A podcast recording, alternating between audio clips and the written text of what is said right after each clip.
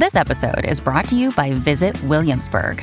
In Williamsburg, Virginia, there's never too much of a good thing. Whether you're a foodie, a golfer, a history buff, a shopaholic, an outdoor enthusiast, or a thrill seeker, you'll find what you came for here and more. So ask yourself, what is it you want? Discover Williamsburg and plan your trip at visitwilliamsburg.com.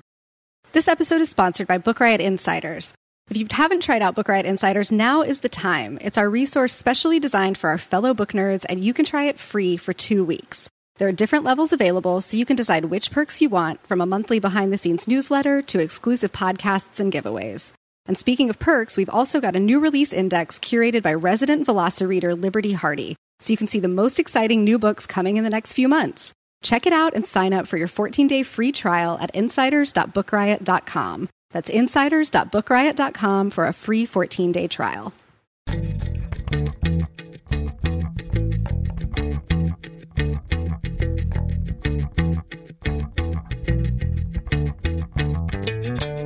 You're listening to All the Books, a weekly show of recommendations and enthusiasm regarding the week's new book releases. This is episode 220, and today we are talking about books being released on August 6th, 2019, and more. I'm Liberty Hardy, here with Rebecca Schinsky, and we're coming to you from BookRiot.com. Hello, hello. I said two. two I don't. Why didn't I say two twenty? I don't know. I don't always, know. I change it up every time. I'm all over. You just got to keep it interesting, keep the people guessing. I am going to be super excited when it's 227 though because I watched that sitcom when I was little. And so I'll get super excited. I don't No know one what. like no one even know. It's like Jack Yeah, I was like, what is this? and Olivia from Sesame Street and I I just loved it. Um, I don't think it was That's on very exciting. long though, yeah, I only know Jackie from Sister Sister. which I never watched. So see. Well, it was excellent. I recommend it. education. It's Uh, almost like there's too much TV in the world to have seen all of it. right? And sometimes it's amazing how much like you actually have seen when you think about it. You That's know, true. I'm, I'm like, wow, I've seen that and that and that. Um, I am so excited about today's episode for many reasons. So I want to get started, but before we do that, I want to tell you about today's first sponsor. Actually, you're going to tell us about today's first sponsor. This episode is also sponsored by House of Salt and Sorrows by Erin A. Craig from Penguin Random House. Annalie lives a sheltered life at Highmore with her sisters. Once there were 12 of them, but loneliness fills the grand halls now that four of the girls' lives have been cut short. Annalie becomes increasingly suspicious that her sisters' deaths were no accidents. The girls have been sneaking out every night to attend glittering balls, and Annalie isn't sure whether to try to stop them or to join their forbidden trysts. When Annalie's involvement with a mysterious stranger who has secrets of his own intensifies, it's a race to unravel the darkness that has fallen over her family before it claims her next. That's House of Salt and Sorrows by Erin E. Craig, available wherever books are sold, or find the link in our show notes. Thanks to them for sponsoring. Okay. So, okay. So my I'm so excited about my first pick. I don't know if I can do it without laughing wildly or just like sobbing hysterically because I'm so happy about it. I'm That's a whole range of emotion. Like I'm coming unhinged.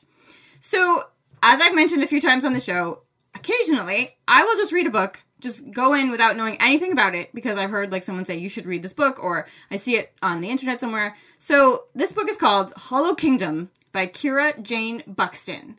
And I had marked it down, put it on the insider's calendar because I heard someone say I loved this book, but I was like, "Oh, I don't know what it's about and I'm going to get to it." And so last night I sat down to start reading it. I got 10 pages in and I was like, what am I reading? And it was like the delight of my life. So I went back and I, I pulled up the information about the book and Karen Joy Fowler said, this book is like The Secret Life of Pets meets The Walking Dead. What? And I was like, what?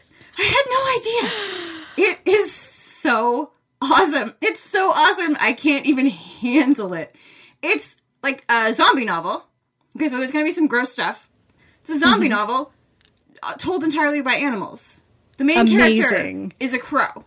It's a very domesticated. He's a domesticated crow. He has a buddy that he lives with. Um, his name is ST, which is short for something that I can't say on the um, air. And so ST lives with this guy, Big Jim, and through the narration from ST, we get the idea that like he's not the most popular fellow. Um, he might be a bit of a sexual deviant. Um, he's you know he lives by himself. He likes porn. He likes you know big trucks and guns and you know, but like they get along. He gives he gives um, St Cheetos, which are his favorite food, and like they also there's also a dog that lives there uh, named Dennis, and St hates Dennis. He thinks he's useless, and um, so one day, like the very first thing that this is like the very beginning of the book, in the first couple of pages, he's talking about hanging out with Big Jim on the lawn, and Big Jim bends over to pick something up, and his eyeball falls out. and Dennis tries to eat it. Oh man. Right? So this is like I started my, marking down lines that I loved so much, but I couldn't do it because it was just too much. But this book is so dark and funny. And, and ST, like, he sees this happen. He says, I'm making a mental note to add this to my petition to get Dennis evicted from our domicile because surely once you've tried to eat your roommate's eyeball, you gots to go. This is the very best kind of book to come to cold. oh my goodness. I was like, this, this is like a late birthday present. I was like, this is just for me. That's amazing. So yes, there are zombies, but of course, like the ST doesn't really know what zombies are, and there are some other animals that start talking, like cats and stuff. They're talking like their owners are acting very strange, or their owners have left and they haven't come back, but they've turned a green color, and all they do is stand and scrape their fingers on the walls, and um, you know they don't know what's going on. So ST finally kind of gets an idea that like everyone is not well because he leaves the house and he flies around and he sees that everyone is behaving like this. So like all the humans. So he he goes back to the house and he decides like he's going to save Big Jim. He's going to find a cure for this. And but he's gonna have to leave him and he's sad about that. But like he takes Dennis, even though Dennis drives him crazy. Because Dennis is like very sad that, you know, Big Jim isn't playing with him anymore and, and doesn't know what's going on. Um, he doesn't, but like he doesn't realize like Big Jim would probably eat him if he went downstairs. Um, and so he takes his animal friends and like along with Dennis, and they go and try to find a cure for what's going on. It's just amazing.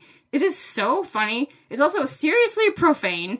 Um, you know, there's a lot of swearing. There's a lot of of funny stuff. Um, I think my possibly my favorite line from the beginning was he was trying to figure out what was going on through the animal internet, which they call the aura, which is like all the animals talking. He's trying to figure out what's going on. And he said, it says, um, from the highest branch of a Douglas fir, everything seemed quiet except for the prattle of squirrels that I tried to block out, because much of what they say can't be unheard, which is unfortunate since squirrels are five star sexual deviants. I was like, this book was made for me. But, so here's the thing it's a zombie novel, all right? People are going to die, animals are going to die. I don't like animals dying in books, but it's kind of like different where it's like not like humans are like actively hurting animals. Um, it's it's a zombie novel, and you know it's so funny. It's also incredibly touching. I laughed a lot. I cried. I loved it, and it's just it's so great. Um, and the, what I I'm gonna say this. I kind of feel bad. Maybe I shouldn't say it. I don't know. I'm gonna say it anyway. I don't think the cover does it justice. Hmm. Um, I had the impression it was a YA novel. Several people, when I was talking about it last night, had the impression that it was a YA, YA novel. It's got like this cartoony crow on the front of it. Um, but it is most definitely for grown-ups. However, if like kids get a hold of it and read it, like, hey, right on, like more profane children, I'm all for it. Um, but it's, I just can't believe it's a debut novel, and I'm so glad that I found it. Um, in the most, like the most respectful way, I want to say that if I was a zombie, I would eat Kira Jane Buxton's brains first. Um, so it is called Hollow Kingdom, and it is by Kira Jane Buxton. This is going to be a hard right turn. Um, my first pick this week is a book I've been looking forward to, I think, since the day she announced she had a book deal a couple of years ago. It's called Godland, a story of faith, loss, and renewal in Middle America. It's by Lyz Lenz. She's a wonderful writer. She is a journalist. She grew up in the Midwest in an evangelical church, or really a series of evangelical churches, um, and then married a man that she knew who was also in evangelical churches and as their as they grew through their late 20s and into their early 30s and had a family she got woke essentially and really became in touch with her identity as a feminist, with progressive values, and with the ways that the church that she was a part of was in conflict to those values. And for a long time, really felt torn about the, these two parts of her identity how important and central to her her faith was, but also how important and central to her um, feminism and inclusivity and progressive values were. And then in the wake of the 2016 election, her husband went like full MAGA and she went fully in the other direction, and they ended up separating and divorcing. And this book is part memoir, part investigation into the like deep entanglement of religion and politics, especially in the Midwest, um, and then how how that affected her individual life. Um, it is, I think, a little heavier on the investigation journalism parts than it is on her personal story. So if you're looking for like a juicy memoir about leaving your husband because he voted for Trump, um, it's not that. It's a really, really thoughtful look at uh, big systems um, and big things that happened, and her life as a microcosm as one example of those. And you do get a lot of personal perspective and personal stories, but like this is not a tell all gossipy story. Um, and I think it's better for that. Um, it's so thoughtful and carefully considered. And the big success of this book is that like it takes a part of the country seriously that is not often taken seriously. There's all of this like head scratching about the midwest and jokes about the midwest. And like uh, most people many people in media i think fail to give serious weight to like these are real people who do have real communities and real cultures. And taking them seriously and understanding what's going on there is part of understanding the situation our country is in right now. And people from outside have attempted to do that. Journalists from the coasts like to show up in the south or they like to show up in the midwest and you know like try to understand what's happening with the locals. But Lyz Lenz is writing from the inside. She's a, she's been a member of church communities. She has been a midwesterner her entire life. And so she understands the complexities and the nuance and the humanity inside those struggles that people that she disagrees with fervently are humans that she wants to treat with humanity and compassion and that understanding that and like tangling through it rather than dismissing them because she disagrees with them is like if we're going to get anywhere that's how we're going to get there. Um, it's a very honest look and critical at times at the church as a structure, the evangelical church in particular, the ways that faith and politics are tied together when, you know, technically they're not supposed to be. Um, and I just found it to be very thoughtful and thought provoking. And I would like to read more of these kinds of things. I'm looking forward to whatever she does next. She has a really lovely, uh, lovely voice, and I thought a great balance between the memoir and the journalistic investigation parts. So that is Godland by Lyz Lenz. All right. I'm gonna swing us back around in a different direction now um, with a novel. It actually came out last week, but we are recording this a week early, and I did not get my fourth book in time, mostly because I was too busy on the internet talking about Hollow Kingdom. So I'm to talk about one of the books that came out last week because it was excellent. It's called The Vexations, and it's by Caitlin Horrocks, and it's a debut. It's fantastic. I must admit, it's based on a real person it's about a real person. I had no idea who he was. It's Erik Satie, who is a French composer. Oh yeah. Um, yeah. See, everyone seems to know him. So. I oh, my uh, college roommate was obsessed with him. I would never have known him very otherwise. Strange. Mm-hmm. That's very interesting. Um, so it's this beautiful novel about his life and the life of his two siblings. Um, they started out living a very privileged life uh, in Paris, there was Erik, who was the oldest, and then Con uh, Louise, the middle child, and then Conrad, who was the baby. But when they were young, I think Erik was like ten or eleven. Um, their mother passed away suddenly, and their father takes them to live in the country with his mother Agnes, who is not a great person. Um, for example, uh, she had um, I can't remember which of the babies it was. She had one of the babies baptized at a church that the mother had the baby baptized at a church that the grandmother didn't approve of, and she mm. told her that God was going to judge her and get her back, and now she thinks like this is how he did it. Yikes! Um, so she's not a great lady, uh, and she immediately sends Erik off to school. And the children are all separated. Like they're all essentially orphans now. Their dad can't handle the fact that their mother passed away, and he's nowhere. He's nowhere to be found. And so they're kind of like sent all over. Um, and as you know, Erik becomes this this amazing composer. Um, you know, you get to see him as as he grows up. He's sort of wild and volatile, and you know he he has that like eccentricity that comes along with genius very often. Um, he can be very difficult, uh, and he doesn't get along with a lot of people. He had a, he was in love for like six months, and then it didn't work, and he decided like that's it. You know, not doing that again. Um, but he ends up being like this really important part to the Parisian bohemian scene. Like that, he was a, a really famous composer at that time. Um, and Conrad becomes a well-respected chemist. Louise herself is also a musician, but unfortunately, because of the you know time in which she grew up, it's mostly all that is expected of her is to you know marry and have children, and so she's kind of limited in what she gets to do. Um, and you know they keep in touch, but at the time of uh, the first the first chapter is about Erik's death. Um, they were not they were not talking to him like he hadn't seen his brother in a long time, and he goes into his apartment after he dies, and he's just like astounded by what he's found. Um, it's it's really heartbreaking, but I found it incredibly compelling, and I, I couldn't stop reading it. Um, and and I'm not gonna lie, like when I was like, okay, you know, I'll read anything, but when I read, I was like, well, I don't know who this guy is. You know, I don't know. I'm not gonna like this. I don't know. But I loved it. I loved it. It's so good. So again, it's called The Vexations by Caitlin Horrocks. All right, for summer steaminess, I'm here with Ooh. The Right Swipe by Alisha Rai. She is one of the best contemporary romance writers, I think. Um, I think the internet largely agrees with me, and this is her newest one. The main character is a woman named Rhiannon Hunter.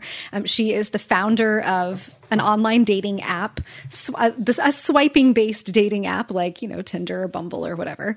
Um, and hers has a feminist perspective to it that um, you that gives the women a lot more power and control, but that also doesn't assume anything about what female users might want. Um, and she sometimes uses the app herself incognito.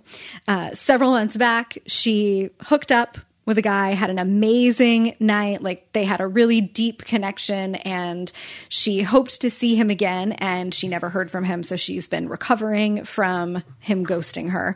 When she goes to a big industry event f- hosted by a competitor dating app that she's hoping to acquire and she sees the guy on stage promoting the other app and she finds out that he was also incognito the night that they met. He's a former nfl player who's um, who has family connections to this other app and so that is why he's trying to date and he's becoming the spokesperson for it. So of course this is a romance. They uh, find their way back to each other, straighten out the misunderstanding. He wasn't actually ghosting her. There were some things going on in his life where he didn't reach out to her immediately, so she blocked him on the app, and then he had no way to contact her. So they get back together. They set some rules about what their relationship is going to look like. But of course, it's a romance. And so they fall for each other in a bigger way than they have intended to things are complicated by the fact that he's connected to one of her competitors and she's not sure that she's going to be successful in winning the bid to acquire that company. And it's just a good like it's just a steamy story. They have believable problems um, believable sort of conflict with each other that comes from previous relationship experiences and like previous relationship trauma in a softer kind of way. Um, and some you know backstory. These are real humans who have real backstory. Um, also woven through it is that Samson, the former NFL player, is a trauma is a kind of activist for. Uh, traumatic brain injury and concussion research because of how prominent that is in the NFL, but also because two of his relatives who also played in the NFL have died of conditions related to it. And so there's also a very, I think, current um, social angle to some of the stuff that's going on in his story. Alisha Rai, you can tell, has just really thought about who these people would be in the world and not just what their relationship with each other would look like, but what their full lives and friendships would look like, the kinds of things that they would care about, and how that would shape them into individuals, but also people who find their way to each other. It was a really fun, steamy read. She writes great love scenes um, and in some creative places. So I thought it was a lot of fun. It's called The Right Swipe by Alisha Rai. All right. I'm going to tell you about our next sponsor. Our sponsor, our, well, one of our sponsors today. I can never say it right. Damn it. Okay. Let's try this again. Our next sponsor is One Good Deed by David Baldacci. It's 1949. When war veteran Aloysius Archer is released from Carderock prison, he's sent to Poca City on parole with a short list of do's and a much longer list of don'ts. But the small town quickly proves more complicated and dangerous than Archer's years serving in the war or his time in jail. When a murder takes place right under Archer's nose, police suspicions rise against the ex convict, and Archer realizes that the crime could send him right back to prison if he doesn't use every skill in his arsenal to track down the real killer. Number one New York Times bestselling author David Baldacci introduces a new unforgettable character, Archer, a straight talking World War II vet fresh out of prison for a crime he didn't commit. So that's One Good Deed by David Baldacci, and we thank them for sponsoring.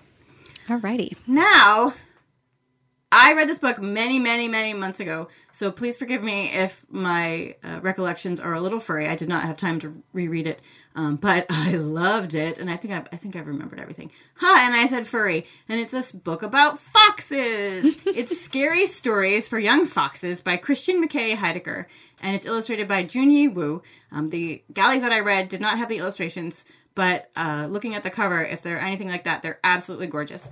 Um, and so it's a bunch of stories. It's eight interconnected stories, and they are scary. It's like a middle grade book, um, and it's about foxes. Basically, these two foxes, these two kits, Mia and Uly. Um, and so their plot is like these stories are not supernatural like they're not scary like to us like you know but to them they're told in the way of like nature. So it's because they're being told by foxes. They're mm. these are the things that are frightening to them. Like um, you know rabies and hunters and traps and predators and you know um, Uly's father is is a villain and he wants them to get rid of him because he's the weakest of the of the den. And so you know he's he's out to get Uly and you know there's natural selection. It's just all the stuff that is scary to foxes, you know. But to like the foxes, these are like monsters and zombies and ghosts, you know. There's one story about Beatrix Potter that I just haven't been able to bring myself to look up because if what they're discussing is true, it's so horrifying. Oh no. That, you know, I couldn't even handle it. Um, but they are really well written, creepy, scary stories. And so like, you know, you know your children best you know, if you think that they are going to be frightened when they read these in like a screaming in the middle of the night kind of way, it might not be the time to give them this book. But then like you never know. Like children are afraid of like the strangest things. Like like when I was a kid, we couldn't watch the Today Show uh, when Dr. Art Ulene was on because my brother was terrified of him. And like like what? You know? Like he would go to bed and think like whatever Dr. Art Ulene was talking about that day, he definitely had it and nobody was sleeping that night. so but you don't like it's sort of like reading like scary stories. What is it? Scary stories that you tell in the dark. Is uh-huh. classic? Yeah. Which I've never read. Isn't that weird? um, or like R. You should Stein. read it and report back on if it yeah. holds up. I've been meaning to. Um, you know, they're scary, but they're so well written and they're so interesting, and I just absolutely loved them. It's Scary Stories for Young Foxes by Christian McKay Heidicker. All right. This is a catch up title that I meant to read months ago and I'm just getting to now. It's Notes from a Young Black Chef by Kwame Onwuachi. It opens when he is 26 years old. He's already been on Top Chef. He is about to open a very talked about restaurant in Washington D.C. And he, like, as the story opens, as the memoir opens, um, he is talking about being at the new Museum of African American History in Washington D.C., making a dinner of traditionally black dishes for a pre- predominantly black audience, and understanding like how far he's come and what it is like to be cooking these kinds of food foods for this kind of audience. It then rewinds to his childhood in the Bronx.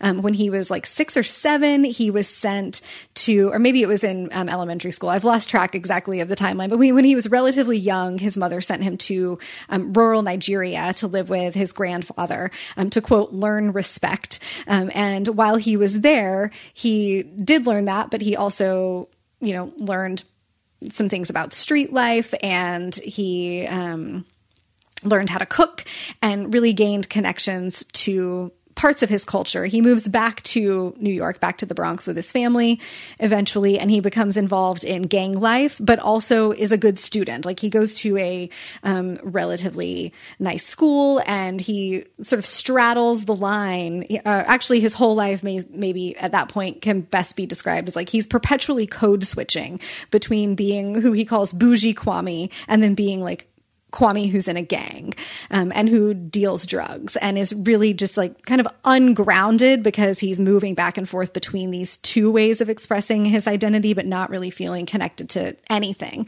For his whole life, though, he's felt connected to food. His mother is a wonderful cook um, and ultimately leaves her job as an accountant to become one of the best known caterers in the Bronx. Um, and he just sort of is wandering. Like he gets kicked out of college for smoking weed when he's 18 or 19 and just is dealing drugs for a while, not doing really well. And then he has this like wake up moment that I won't spoil how it occurs um, that brings him back to cooking and his culture and food. And after that moment, just over the course of a few years, he becomes an amazing chef. Um, he wins the James Beard Foundation Award for um, Rising Star Chef of the Year. He's a contestant on Top Chef. I'm like quoting these accomplishments out of order, but he does all kinds of things very quickly. Um, the food industry is not easy to gain a foothold in and to rise up through the ranks of, especially if you're a person of color. And he manages to do that. And this is just a fascinating story. I love a food memoir, um, especially the ones that really take into consideration the person's whole life. The fact that he's really young when he's writing this, like, is especially remarkable. The career that he had and the connection that he feels to food, but also like the very very real purpose that food and cooking have served in his life and lifting him up out of a life path that would not have been productive or healthy or what he wanted at all. Um, I've been listening to it on audio. I'm like, almost done. It's really, really wonderful with his narration. And again, that is Notes from a Young Black Chef by Kwame Onwuachi. And now it's going to be a movie. Oh, is it? Yeah, with Lakeith Stanfield. That's very exciting. Awesome who is in Sorry to Bother You, which I think was like the best movie Mm-hmm. of last year. Oh, yeah. Yeah, I feel like more people should watch that movie. So I if agree. you're looking for Well- something great to watch, watch Sorry to Bother You because it is amazing. Well, now I have another adaptation to look forward to. That's really Yeah, great. I think the news just broke this week. So Cool. Um, my last pick today is a novel that just made it to the Man Booker Prize long list, or if you're tongue tied like me and can't speak, you say you say the Man Liquor Bong list, which my friends have never let me live down. It's in a all- pretty in all the quality. I was just so excited about Skippy Dies. I was trying to tell a customer about it, and he just burst out laughing, and my coworker burst out laughing, and I was horribly embarrassed. Anyway. yeah, that one doesn't get old. Yeah, but now it's like, okay, it's cool. It's fine. you know. So anyway, this book is on it. It is A Particular Kind of Black Man by Tope Folarin, and he's a Nigerian author, and this is about um, a Nigerian family in Utah. The parents emigrated to Utah, and the children have been born there. The main character is Tunde Akinola, and Tunde, he speaks perfect English, but the other children tease him about being Nigerian. They ask him about his skin color. He's not having a great time growing up in Utah. Like he didn't realize people didn't look like his family until he went to school, like in kindergarten. Um, his father thinks everything is fine. He's going to live the American dream and everything's going to be great. However, his mother is sinking deeper and deeper into a depression. She doesn't have any friends there. She doesn't have her family there. She misses Nigeria. And one night she takes Tunde and his little brother and leaves the house. But it's very obvious that she is she is not well. And his father finds them and brings the boys back. But she decides to go home to Nigeria. So now he has lost his mother and just things aren't the same at home. He never feels a connection with anyone. Um, he gets a stepmother. Um, he doesn't get. A, he doesn't like go to the store and buy one. I mean, like his father, you know, remarries and and he doesn't get along with his stepmother. He desperately wants her approval, but it's not working out. Um, he does again still doesn't fit in with the people in his town or when he goes to college. Um, and it's it's just this book. It's this heartbreaking, you know, look at someone uh, trying to fit in, at identity, at immigration, um, and him trying to like live in a world where being black seems to be a crime in itself. And so it's just it's so powerful and amazingly well done. It is a particular kind of black man by Tope Folarin. All right. In paperback picks for the summer, I really don't know how I made it through the last year without reading this book. It's My Sister, the Serial Killer by Oyinkan Braithwaite. Um, it came out in paperback last week on the 30th of July, so you can pick it up in your hot little hands right now. Um, the main character is a woman named Korede, and she is very bitter because her sister Ayoola is the favorite child. She's gorgeous. The men are all interested in her, even though she's like, she's super super lazy, and Korede is a very hard worker. She just has become the head nurse at her hospital. And oh, by the way, to complicate things, Ayoola keeps killing her boyfriends. When the book opens, um, she has called Korede to help her clean up after the death of the third one, um, which she contends all of them were like not quite accidents, but that like, oh, he came after me. I just happened to be holding a knife and then accidentally stabbed him a bunch of times. Um, so they're like hiding bodies, and Korede is very diligently cleaning all of the blood out of the bathroom and then making up a cover story about where this man who's missing might have gone because she definitely didn't see him and she knows that her sister doesn't know anything. Meanwhile, Korede is deeply in unrequited love with a doctor at the hospital where she works. And she just daydreams about him and you know like brings him little snacks and flirts with him and is hoping that he will someday notice that she's beautiful too. Then the doctor meets Ayoola becomes interested in her and Korede is like oh god. Because of course if they start dating probably Ayoola is going to kill him too. And from there it just kind of takes off. It's so deadpan like dry funny. Um, i read this book faster than i've read just about anything in the last couple of years and the the humor is great. It's also just very sharp. Um, the situations that these sisters get themselves into are bananas. I would love to watch like a Showtime version of this where they could really make the story go in all of the directions that uh, that it goes in on the page. It was just so much fun and so smart and an unexpected kind of story to read. So that is My Sister the Serial Killer by Oyinkan Braithwaite. And then he ran into my knife. Exactly. He ran into my knife ten times. That's what I was thinking about. You know, uh, this book is also on the Man Booker Bong list. There's some stiff competition over there. Oh my goodness. I think it's like 27 titles on the long list this mm-hmm. year, and they are all so amazing. I just, I'm so glad every time the lists come out, I'm like, glad yeah. I have to pick. Be, I know, right? It'd be interesting to see. I wouldn't know how to handle it. Well, you don't have to. Right now, all you have to do is tell me what you're going to read next. Okay, so this is the other reason that I am so excited about today because I'm just going to say it and you'll hate me and whatever. I don't care. Um, because I got my hands on The Glass Hotel, the new novel by Emily St. John Mandel. yeah. And I don't really want people to hate me. I, I do actually feel really bad when I get books in advance, but this is literally my job. This is what I do. You know, I'm, I'm a human movie trailer you know, for books. um, so it says that it is a captivating novel of money, beauty, white collar crime, ghosts, and moral compromise in which a woman disappears from a container ship off the coast of Mar. Oh, I've never said this word before. Mauritania? And a massive Ponzi scheme implodes in New York, dragging countless fortunes with it. So, like, I literally have read like the first two pages because I've mostly been telling people about it and getting ready for the show. But that is my weekend plans is to read this book. I'm so excited. So, so, so excited. Um, so, what are you going to read next? I'm also going to duck and cover from our readers because I will be, we're recording this show early because I'm going to be traveling next week. And the book I've been saving for my trip is The Starless Sea by Erin Morgenstern. which is the long awaited follow up to The Night Circus. It comes out this fall. Um, so you don't have to wait quite as long for it as for the Emily St. John Mandel. But I also feel a little bit guilty about having it early, and I'm really looking forward to reading it. I've heard it's great. It is great. All right. Well, good. Yeah. We can. You can. We'll both get Rotten Tomatoes thrown um, at us. Like, so I'm so excited because like Erin has a new book out. Emily's got a new book out. Kelly Braffet has a 600 page fantasy novel coming out in February, in like January or February. It's like all these people whose books I loved many years ago, like all at the same time. It's just like, oh, yeah. It just seemed like everybody who had a big book in like 2011 is yeah. back now. Yeah, it's very exciting. Yeah. All right. Well, yay books!